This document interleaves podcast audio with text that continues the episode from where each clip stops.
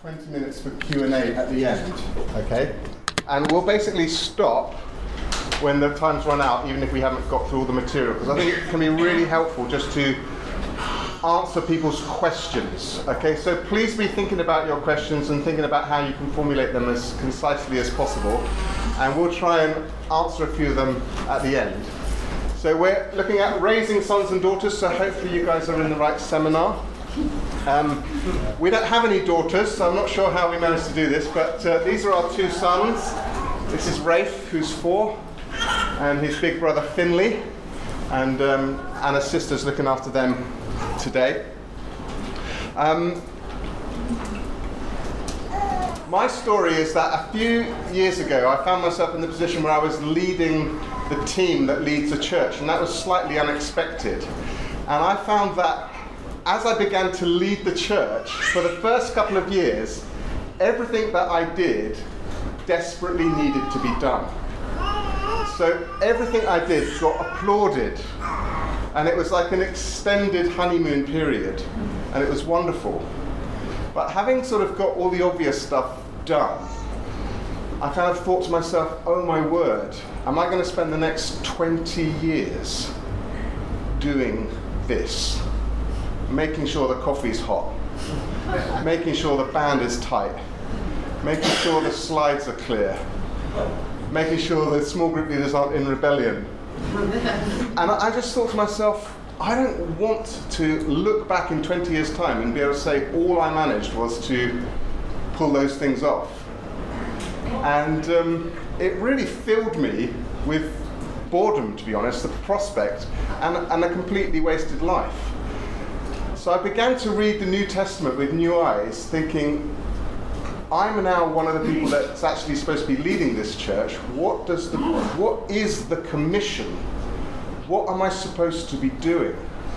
And I came across verses like when Paul says that his commission is to present everyone mature in Christ. And so I began to look at our services and think, does our, is our service aimed at presenting everyone mature in Christ, or is it aimed at growth? Adding more rows to meetings, where you get more and more people watching, fewer and fewer people doing. Or later on in Ephesians, where it says that God gave these gifts to the church prophets, pastors, evangelists to equip saints for works of service. So it's not for me to do it all but for me to equip other people to do it. Does that make sense? Yeah. Now, some of you might remember this uh, from science class that all living things have these processes. Who remembers that? Okay, so it's familiar to some of you. And um, this is true of us as well, and it's also true of churches. I think there's one thing on that list which is slightly different from all the others, and you won't be surprised that it's reproduction. If I stop breathing, number two, respiration, I will die. If I stop moving, I will die because I can't get food. If, I, if, if a baby never grows, they're going to die, etc., etc. If we don't attend to our nutrition, we're going to die. But if I don't reproduce myself, I can still live to a ripe old age, can't I? I could actually go through my whole life without reproducing a child. And my generation would not be harmed. But the species would go extinct. Churches can afford to take their eye off the ball for one generation because it doesn't hurt them if they don't reproduce. Do we understand that? That's terrifying, isn't it?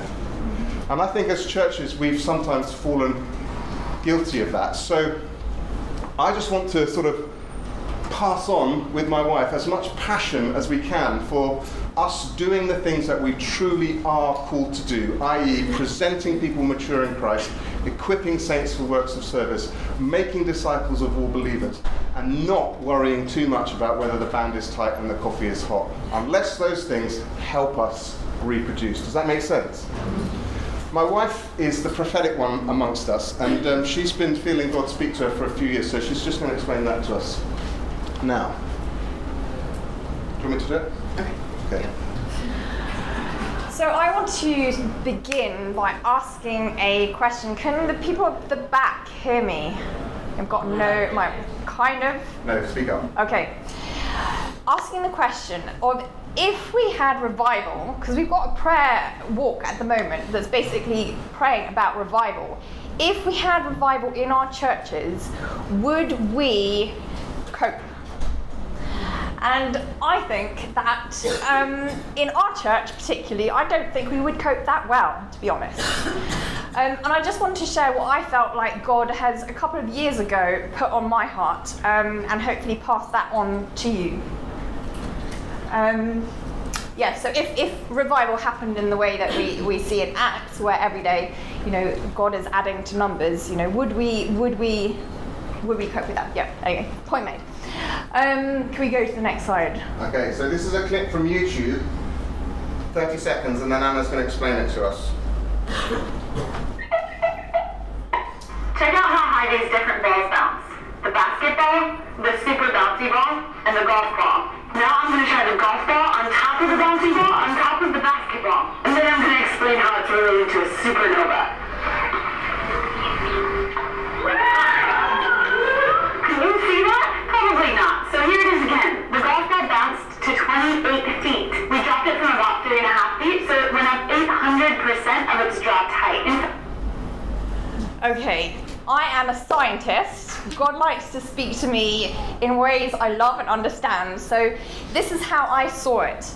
Okay, so I felt like the bounced, um, individually bounced basketball and uh, bouncy ball represented previous movements of God. But then what he was going to do was the golf ball. So it's basically he was going to do something that we've never seen before, never experienced before.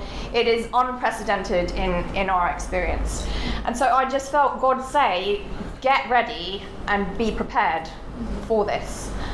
Um, and then at a similar time, I find that God um, sometimes repeats himself um, to sort of bring home a point. And at a similar time, then I felt him speak to me about this. Um, we went to Norfolk um, crabbing, and we, um, my sons um, went out one day. I think it was low tide, and we spent a long time trying to catch a single crab. And I think after about 45 minutes, we caught one very, very skinny, geriatric-looking crab. And we tried lots of different methods of, you know, bacon as bait or whatever, and just nothing was happening at all. Um, then we read on Google that you know if you go high tide, things will be a bit different.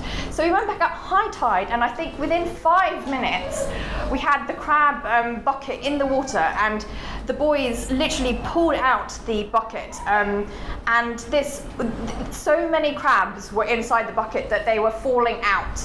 And in that moment, I felt God say, the tide is turning, and there's going to become a point where you, even your children are going to be bringing bucket loads. So I felt like God twice saying, get ready for and prepare for something unprecedented, something bigger than you've ever seen or experienced or are going to be able to imagine. Get prepared for it happening in your lifetime. I believe we are going to see this. Um, and and soon, whatever is soon in God's mind, but I feel like it's going to happen soon, and so we need to um, get ready for that. Um, so I think the two questions Daniel and I often ask ourselves is what is God saying to us? What are we going to do about it? So I felt like God is saying revival is coming. Um, so what are we going to do about it? And this is where discipleship and raising sons and daughters comes in because if we do have like in acts where daily people are adding to our number you know are we going to be able to look after all of these people who are coming into our church? Or are they going to be orphans? They will need to have mothers and fathers and brothers and sisters looking after them. And so discipleship how i see that is it's like a net you know, a fishing net has many knots and they're all connected by strings to many other knots, and that makes a fishing net. Um, and so I feel like that's in discipleship, we need to be connected to other people, and that's how we're going to be able to keep all of our converts um, together and not lose them. Um, and I think that, you know, in, in Luke it talks about the fact that Jesus, you know, they were fishing, fishing, fishing, caught nothing. Then he says, put your fish, your, um, your net on the other side. Um, and then they brought in a haul that they couldn't even bring in.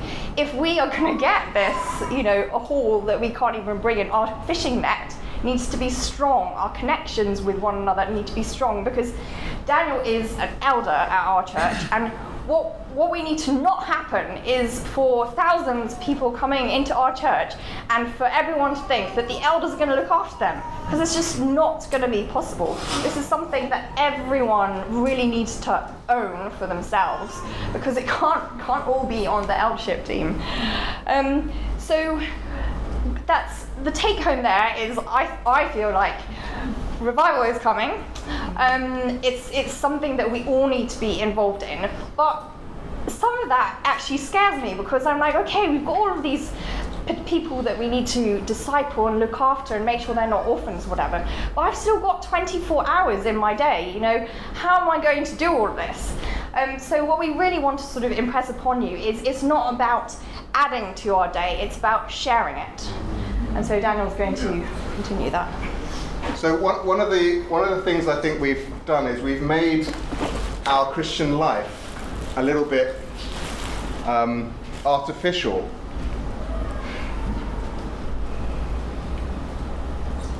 If we consider the prospect of loads and loads of new people coming to church, or even just the people that are in church at the moment being sons and daughters, you can feel like, wow, I'm already busy. I'm already busy and I'm not even doing that, let alone trying to also do that. So um, I think we have contexts like Sunday mornings and small groups where you get a sermon, a sage on the stage telling you, but um, do we have parents? Like, just ask yourself, honestly, do you think there are people in your church you could genuinely call my mum and dad? So I just want to talk about a loaf of bread and what it can teach us about our lives. So I bought this last night at Sainsbury's, the cheapest white loaf of bread that they sell. And what we've done is we've taken an amazing product, wheat, and we've stripped it of all its nutrition and made bread out of it, which is no longer food. and then and then have the gall to have advertising on it that says with vitamins, with fiber, added fiber, added vitamins. We've artificially taken it out and artificially put it back in. So, what we've done with our Christian life is we've said, I, I, I, know the Bible talks about getting together, so we get together on a Sunday morning, but we also need to do some youth work that's specialist, so we do that on a Sunday night. But I also want to evangelize, so I do Alpha. But Alpha happens on Monday night, but I also want to send my kids to their kids program, so that happens on a Tuesday night. And my wife wants to meet with people, and that's not in an evening, so she does that on a Wednesday morning. But I'm discipling some men in the church, so I do that on a Thursday night. Blah, blah, blah. We've artificially separated evangelism from discipleship we've artificially separated pastoral ministry from discipleship or from evangelism. And we've taken one age group and taken them away from another age group. So we have unsustainable Christian lives. You cannot survive on this stuff for very long. Although there's a nice hit at the beginning, you cannot survive on it. So we need to change the way we do our lives. We need to try and do it more naturally. So, one thing we've done as a couple, because we're really trying to assess every area of church life, here's the budget. Does the budget make disciples? Does the budget produce maturity? Here's a Sunday service. Does it produce maturity? Here's an eldership team. Do they produce maturity? We are asking these questions. Our lives, does our lives produce maturity. So we looked at our life and we thought we cannot add anything extra to what we're doing. But what we are already doing, we can share. So we've just decided on on Tuesday nights we have to have a meal because we're humans. We're always going to invite people to those Tuesday night meals. We haven't added anything extra because we were going to be eating anyway. So that's just a very natural thing that we've done. But we've also found that if you take your eye off the ball for a second, inertia creeps back in. So we, are having to work hard at getting that back up and running. We need to find natural ways to make this happen. Now, if you've got a balloon on your seat, I just want you to take that balloon and to blow it up and tie a knot in it, okay? Because I want to talk about multiplication. It's only the first four rows, so don't worry if you're further back.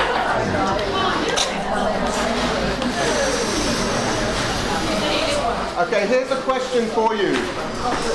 Should a pastor simply pastor or uh, don't, don't blow them too much. Or should they raise pastors? Okay, Leon. Leon, can you come up here? Can you come up here real quick? Give Leon a round of applause. He's our pastor.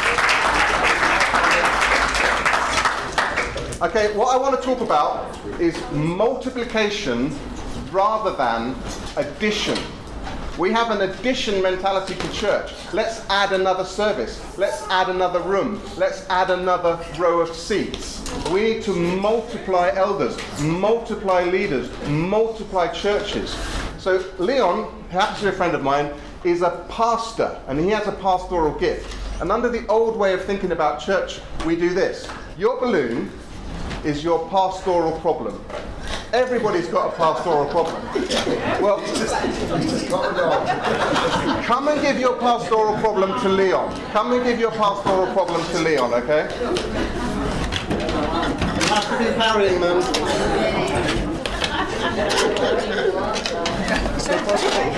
Okay, sit down. We've made that point. Sit down.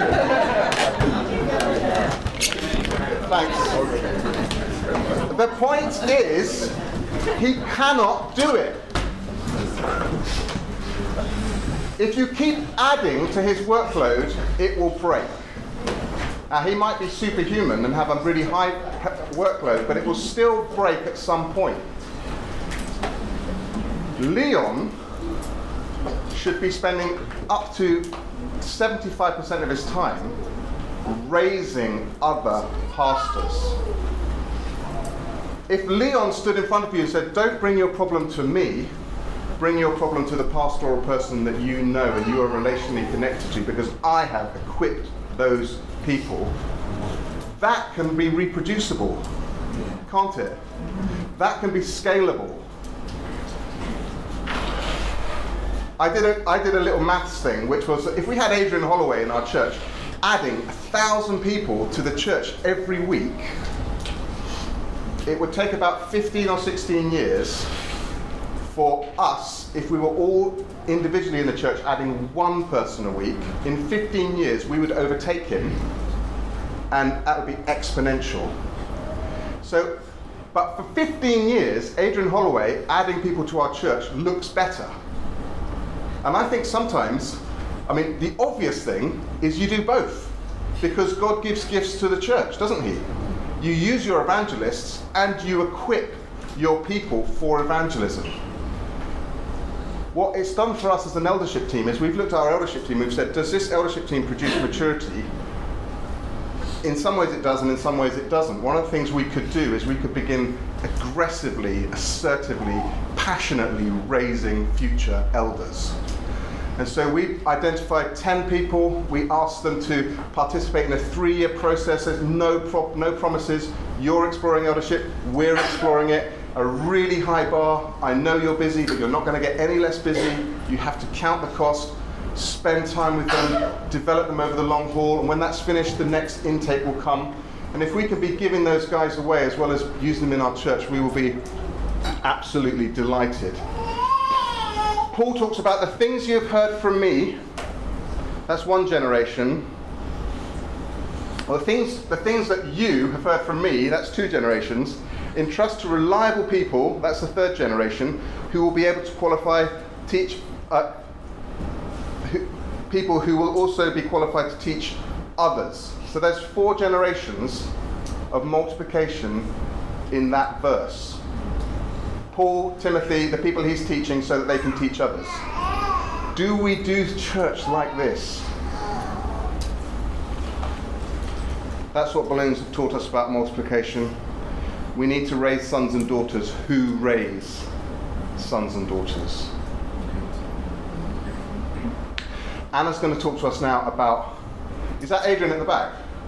No, okay. I just didn't want to make Adrian to think I'd slagged him off. I love Adrian. Anna's going to talk to us about walking with people rather than just talking to them.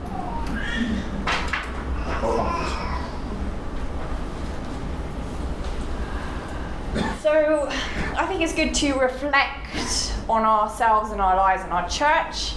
Um, and here's another good question What is the weakest aspect of our disciple making effort? So I don't know if you would think of this question for yourself, what answer you would come up with.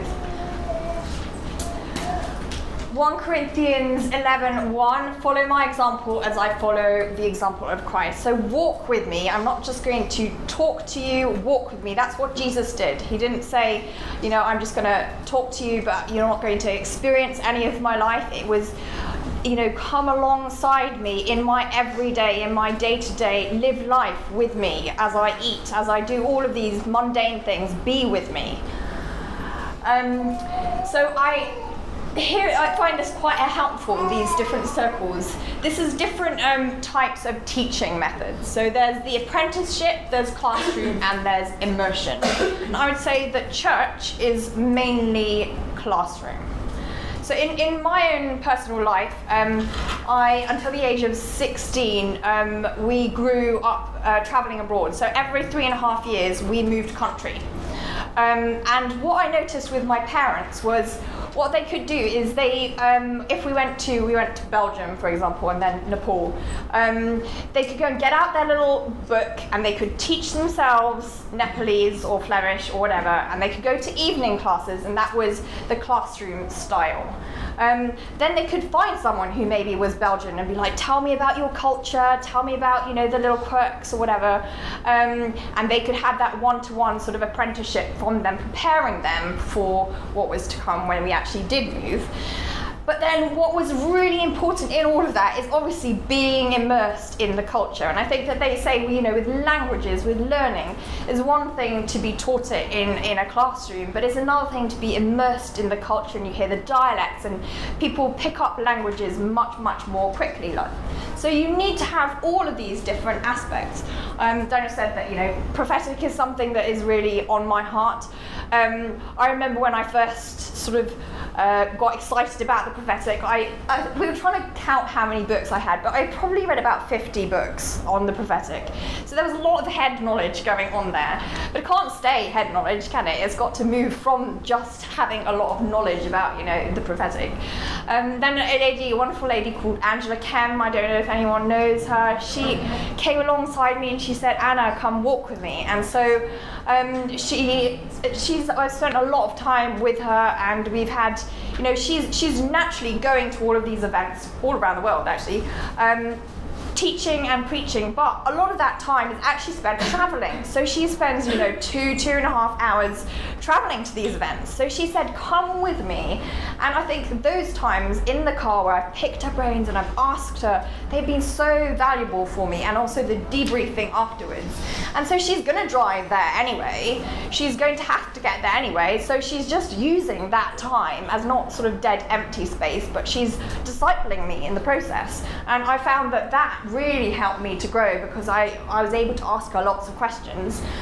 But then another thing that she did was she's just immersed me in sort of the culture of, you know, being around lots of other prophetic people and being in an environment where she's like, right, Anna, go and do it now. You know, you've got three seconds. Go and ask God for something for them. And so she's she's sort of helped chuck me in the deep end with it. But she's immersed me in the culture where I'm like, okay, I can learn from people's mistakes and I can ask questions and I can hear the language people use and I can work out, you know, what how how am I shaped in it all. And so I found I've grown so much because I've had Um, I'm not grown so much, but I've grown um, because I had all of these areas, and because people have been intentional about actually investing in me and sharing their lives with me. Um, so we need to raise sons and daughters who know um, know it in their head. So it's got to be in your head, um, and that's the theory, um, but also in your heart, the experience, the practice of it. So let me just dwell on that for a second because this really struck me between the eyes. When I thought about the fact that what you need to learn is you need all three, you need to be in the sweet spot. And so we did an assessment of all the processes in church life and found that, like, a lot, easily the majority, were classroom contexts. You don't get to answer back, you don't really get to ask questions, you sit and listen. And that's, that's inevitable in big groups. But this, this was not happening brilliantly because we over segregated people. You know, like, oh, you want to do evan- you want to do prophetic stuff? Well, go and hang out with these two people over here who are also prophetic. Well, that's not enough to be immersive. It's beginning to be immersive, but it's not enough. Um, or we want our kids to be discipled in Christ, but we're taking them away from all the mature disciples, and they're now hanging around with each other, and they're just having fun, which is great, but it's not producing maturity necessarily. Does that make sense? So we, ha- we had to have a kind of a ruthless um, look at how this all works. This, this led us to stop a two million pound building project because we thought the result of this two million pound building project is a shinier building for people to be in for a couple of hours a week.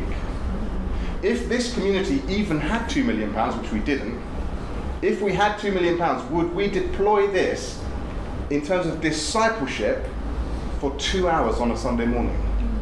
We wouldn't, would we? So it's not it's not just oh this is a nice idea or that's a helpful way of thinking. It's like what is God saying to you? What are you going to do about it? The other thing is that it has to be personal. You cannot phone it in. If we want gracious, Christ formed disciples that we know and love and can predict, we've got to get up close to them. Paul said, You know how I lived. I found myself on stage one day preaching at City Church Cambridge to 350 people. You know how I lived. And I thought to myself, that's not even true. There, there's no way that these 350 people know how I live. They know how I live on a Sunday morning when I've got my ironed shirt on and my sermon notes. They don't know what, how I live when I've got road rage or when um, we've gone overdrawn, or when I just want the kids to go to sleep and then they're, they're opposing my godliness. so we've begun to think about it in terms of this simple formula powerful lives added to a shared life plus being able to talk clearly about what you're doing equals maximum impact if you don't have powerful lives, i.e., if you're not living godly Christian lives, then don't bother. I mean, Paul said, You know how I lived amongst you. That was a good thing because I live a godly life. Paul said, Imitate me as I imitate Christ. We need to be able to say that to people. We can't be ashamed of the lives we're living. So, for integrity's sake, we need transparency so you're saying, this is genuinely what we do with our money. This is genuinely what we do with this parental situation. And you know that because you're close enough to see it. Does that make sense? I can remember being an experience where I Skyped. I sent a message, I was away from home and I sent a message on my phone, video back to the boys. And someone said to me, I was traveling with this person, is that how you speak to your children? I said, yeah, of course it's how I speak to my children. How do you speak to your children? I don't really speak to my children. What? a senior church leader who can't actually express their love for their own children. But if they hadn't been close enough to me at that moment to see this is normal parenting, what I'm doing is different. And they they spotted that. Does that make sense? I wasn't trying to teach them anything, I was just talking to my kids. But you have to let people in. One of the things we do is we just try and drop things into conversation and into sermons all the time. When we had two young children and I was beginning to lead the church, I found it very difficult. Our children wouldn't sleep. And so I can remember on a Sunday morning saying, I'm so grateful to God that the two of us are together, that, you know, I really want to commend single parents because I've found in the middle of the night sometimes I'm actually so on the edge of hurting my child that I have, I have to give them to my wife. And that's happened to me once or twice. I didn't, I didn't hurt them, but I, I could see that it was a possibility. I said that on a Sunday morning service. Someone at the back, brother had just killed his own child. And the whole family was struggling to understand how that could even be possible. And so he was able to come and talk to me and saying, I cannot believe you've just said that from the stage. Is that really how you feel? Is there such a thing as that? Yes, there is. it's, you know, sleep deprivation over a long, long time takes different people to different places. But if I hadn't been honest about my failures, they wouldn't have had permission to talk to me about that. We've talked about financial difficulties. We've talked about financial successes. We've talked about inter-family difficulties, inter-family successes, or parenting, or even our relationship. So you're giving people permission to say, all right, and I can feel like there's just more integrity in my leadership because I'm not just preaching a lecture. I'm talking to you about how this affects my life. So if you feel like, yeah, we, we are beginning to, to live a slightly more powerful life, we are growing, but actually that's not being shared with anybody. You must do that second bit. You can't do it with 350 people, but you don't need to do it with 350 people because everyone will be doing it.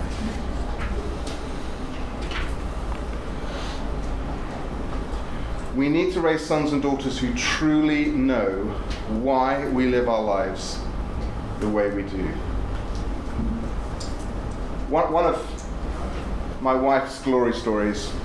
She worked for, the, for Cambridge University and uh, she worked at the Brain Repair Centre and so very, very um, doctors and PhDs um, and you know, it's a tough environment to be a Christian. It's a tough environment to say, yes, I believe Jesus rose from the dead. So basically, there's no, there's no sympathy for that at all. But then one of her colleagues was getting married, and the husband, the prospective husband, was giving some money to charity. And this woman just couldn't couldn't live with it. You know, we can't afford to give that money. How much was it? Fifty pounds. Fifty pounds a month. Okay. No, that's a major problem. That is a major problem. I'm not sure I should marry this guy. He's reckless. So Anna said, "Well, this is how much we give." The whole department falls silent. They can argue with you about whether Jesus rose from the dead, but they can't argue with you with how you live your life. And Peter said, Live such lives before men that they ask you. Give an explanation for what it is. You know, because Anna said we give that money, she had a platform to talk about Jesus. But if she was trying to do an apologetic about the resurrection, just shut up. No one's interested. But it's not just true of non Christians, it's true of Christians. I know, I've been a Christian long enough to know that there are some areas Christians are streets ahead, and in other areas they've got huge blind spots. I once had the experience where someone wrote a check for the church for tens of thousands of pounds. Glorious generosity. A couple of weeks later, I asked them to give someone a lift 10 minutes out of their way, and they refused. That's just unfair. You cannot ask me to do that. That's really inconvenient. Wow. This, this Christian has got breakthrough in this area, but they, they haven't in that area. And so have I.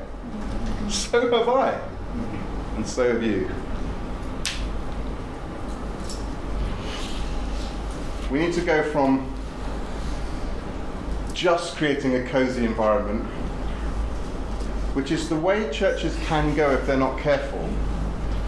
Comfier seats, better coffee, better preachers, less challenging sermons, and because of the size of the group, total anonymity. Anonymity.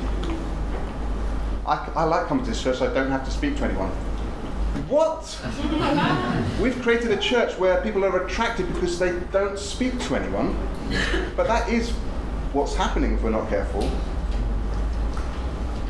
In a, in a big city like London, coming from the provinces, because we come from Cambridge, it's like you're instantly anonymous. There's loads of people here, but they don't know me. It's as if they don't exist. Jesus made disciples by saying, um, Follow me, and I will make you fishers of men. So, a really big invitation into relationship. Follow me. In fact, he chose 12 disciples and he said, Come and live every single day with me. Three years they lived like that. But it was a challenge. I will make you fishers of men. Don't come follow me, I will make your life easy. G- Jesus is so resistant to that, you have to be blind if you read the New Testament and get that message. I can remember there was a, a, a, a someone who was a seeker in our church, and he said, I want to come and talk to you about Jesus. So we went out for a meal, I sat down, and he, he talked for about half an hour, and I said, Look, here's what Jesus offers you. What? Death. Pain. Loss. Take up your cross. Jesus never promises you an, evil, an easy life. Yeah? It's glorious because of the gospel, but you cannot come into this new life holding on to all the safety nets of the old life. And Jesus never ever gave us that option. So we've been using this from 3DM to really uh, help us process where we are. Churches that have really high relationship but no challenge are cozy. You can call that a chaplaincy. In a hospital, people are already experiencing some stress. So cha- all chaplains do is care for. They lavish love. They soothe, and that's appropriate in a hospital, but it's not appropriate in a church. If you have no challenge and no friendship, that's just boring. And, and lots of churches are like that. Come along, we don't really ask anything of you, and we don't really offer anything. Is that okay? Sometimes these things exist in the same church. The 80% are over here, and the 20% are over here. Massive challenge. You're on every rota. There's no relationship because no one's got any time for it, so you're just constantly stressed. Now, it's rare for a whole church to be there, but it's pretty common for half, for some of a church to be there and some of a church to be there. What Jesus did was up here relationship. Come follow me, but I will make you fishers of men. A friend of mine came around to me and he said, I'm really struggling. He's a massively intellectual person. He writes for a living, got a first from Oxford, blah, blah, blah. And he said, uh, every, time I read, every time I read a blog, uh, my opinion changes. I read about 50 blogs a day. It's just doing my head in. I said, my friend, you are a narcissist. You have to know what everyone else is thinking. We, we walk by faith. And you need to choose to get some convictions based on what you believe and not what other people think. And I had enough relationship to say that without fear of losing the relationship. And he constantly goes back to it as the moment things changed. I couldn't stand up to him intellectually, but I could say, you, all you're trying to do is keep up with everybody. And you cannot keep up with everybody, especially on issues of the heart that you're building your life on. You're going to go mad. Do you believe the Bible or don't you?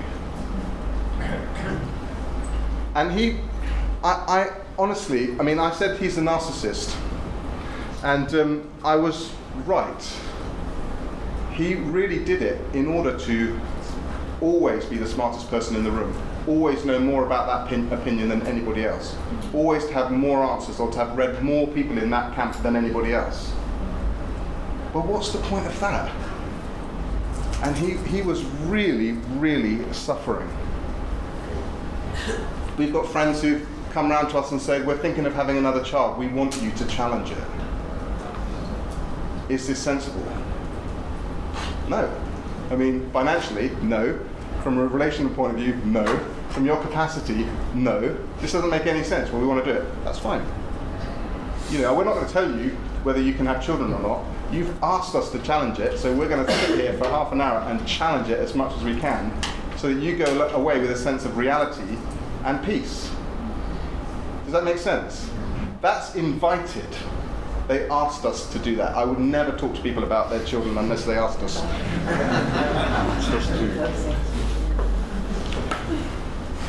if, if, if you were to plot you and your experience of your church currently here, would you be here, down here? Would you be here in the stress zone? Just try and plot yourself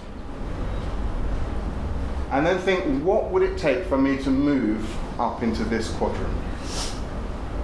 So I can remember things where was saying, well, there's a, there's a person that we really, really needs challenging, but we don't have the relationship to challenge them. So that's the first thing we've got to do.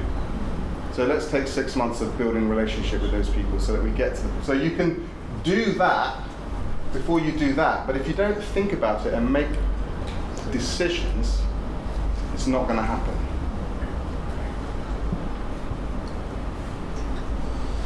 We need to raise sons and daughters who know what it means to be loved. The Bible says nobody likes discipline. At the time it happens, it's painful, but it produces a harvest of righteousness. So we need to, people in our church, I can remember us changing a particular aspect of church, and someone saying to me, You're supposed to be making Christianity easier, not harder. And I was like, That is not what I'm supposed to be doing. yeah? Let's just let's just be honest about that. We want big people, not big church. Big church is fine if it's a result of big people.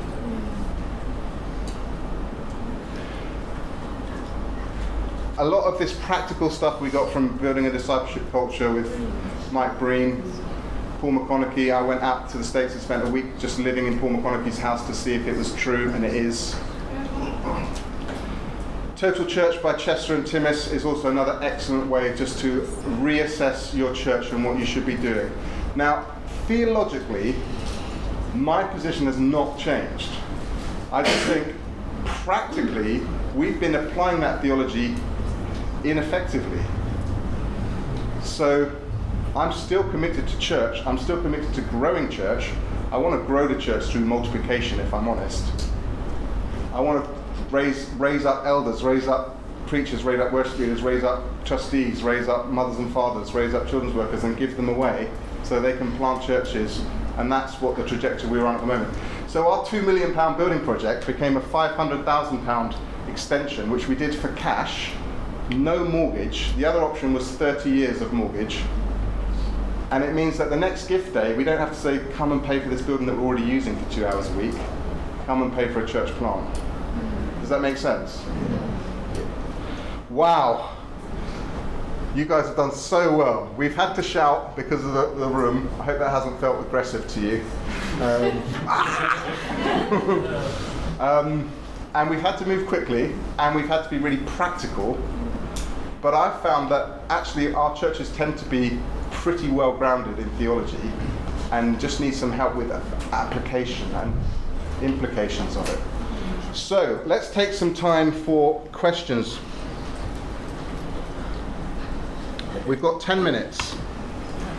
Has anybody got a question for me or for my wife? Um, we've got um, a couple, especially in our church, who we've tried to build a relationship with, and that's gone quite well.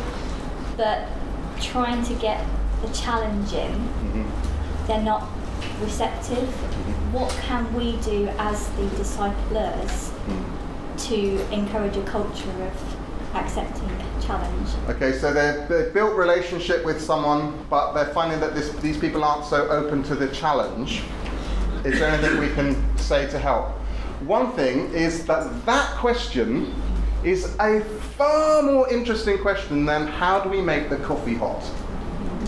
So this is the sort of question that elders need to be on their knees praying about, that churches need to be praying about, that this, you know, tr- trustees need to be solving, not the how hot is the coffee question. That's fine for hospitality, but this is a critical question. And I would say we just need to wake up to the reality that the churches that we think are here in maturity are actually here. Okay? So I would just say if you're thinking of those people- on a spectrum from just born again to perfection, 1 to 10, you're hoping that there are 5, but this is telling you that they're at 1. So make your challenge slow down, make your challenge one that they can hear, and go at the pace that they're growing at. And look for people of peace. That means people that are drawing from you. Some people are just resistant to me. Anything I say is anathema to them. There are other people where I can say anything and they will get some gospel truth out of it. It's weird, isn't it? But we'll all have those people in our lives. These people are people of peace. They are growing and growing. And I would say we've changed our preaching. So now we don't preach to the alpha convert. We preach to the person who's reading their Bible daily, praying, giving, going after God. We do that in a way that everyone can understand it. But if I take their spirituality seriously, they will take themselves seriously. You do have to pitch it to the individual. So I think you guys need to just kind of go, well, we've tried that, but that's told us that they're not where we think they are. Let's try and rewind that a bit.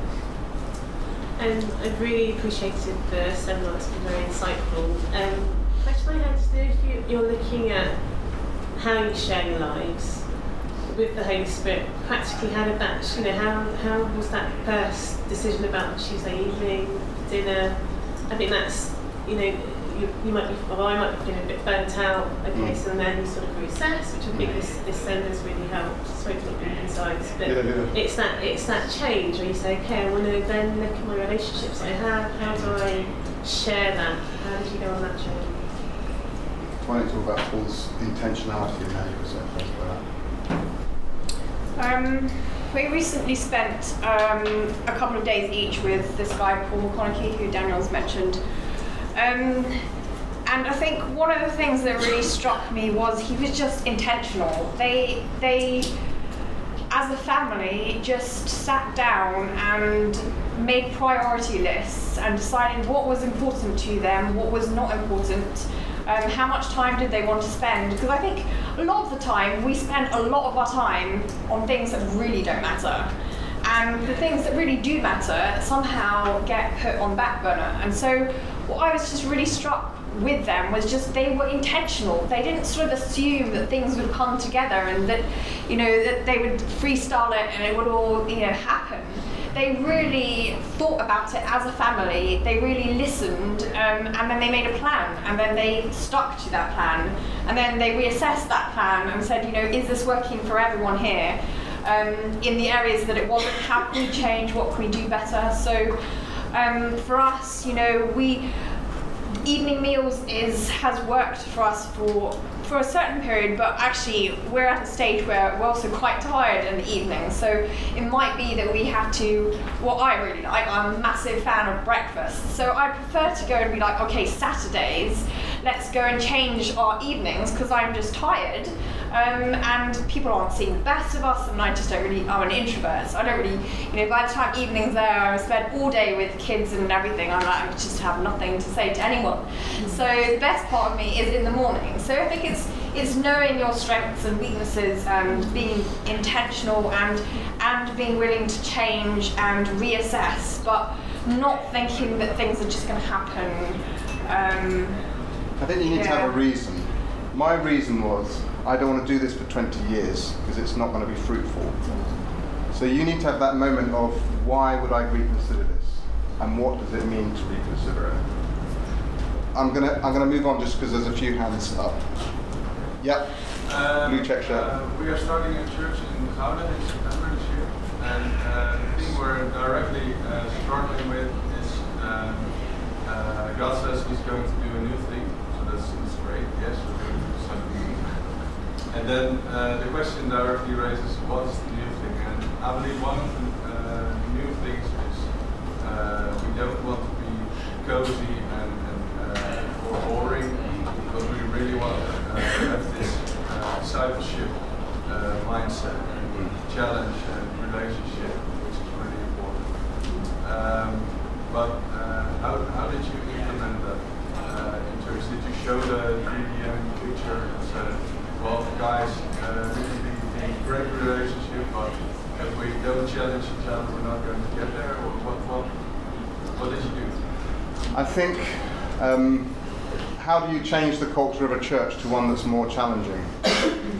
if you have a predominantly pastoral culture and you want it to become a predominantly missional culture, or predominantly pastoral culture and you want it to become predominantly disciple making, that is a five, six, ten year process. And it starts in the heart of the leaders who are going to take you through that process. So I would say the penny began to drop, and even just personally for me, I've been on a journey for four or five years where I'm thinking, we need to do things differently. That's internal. Now I've got to take my elders with me. So I need to take I need to take them through this process. Now we need to try and take the church.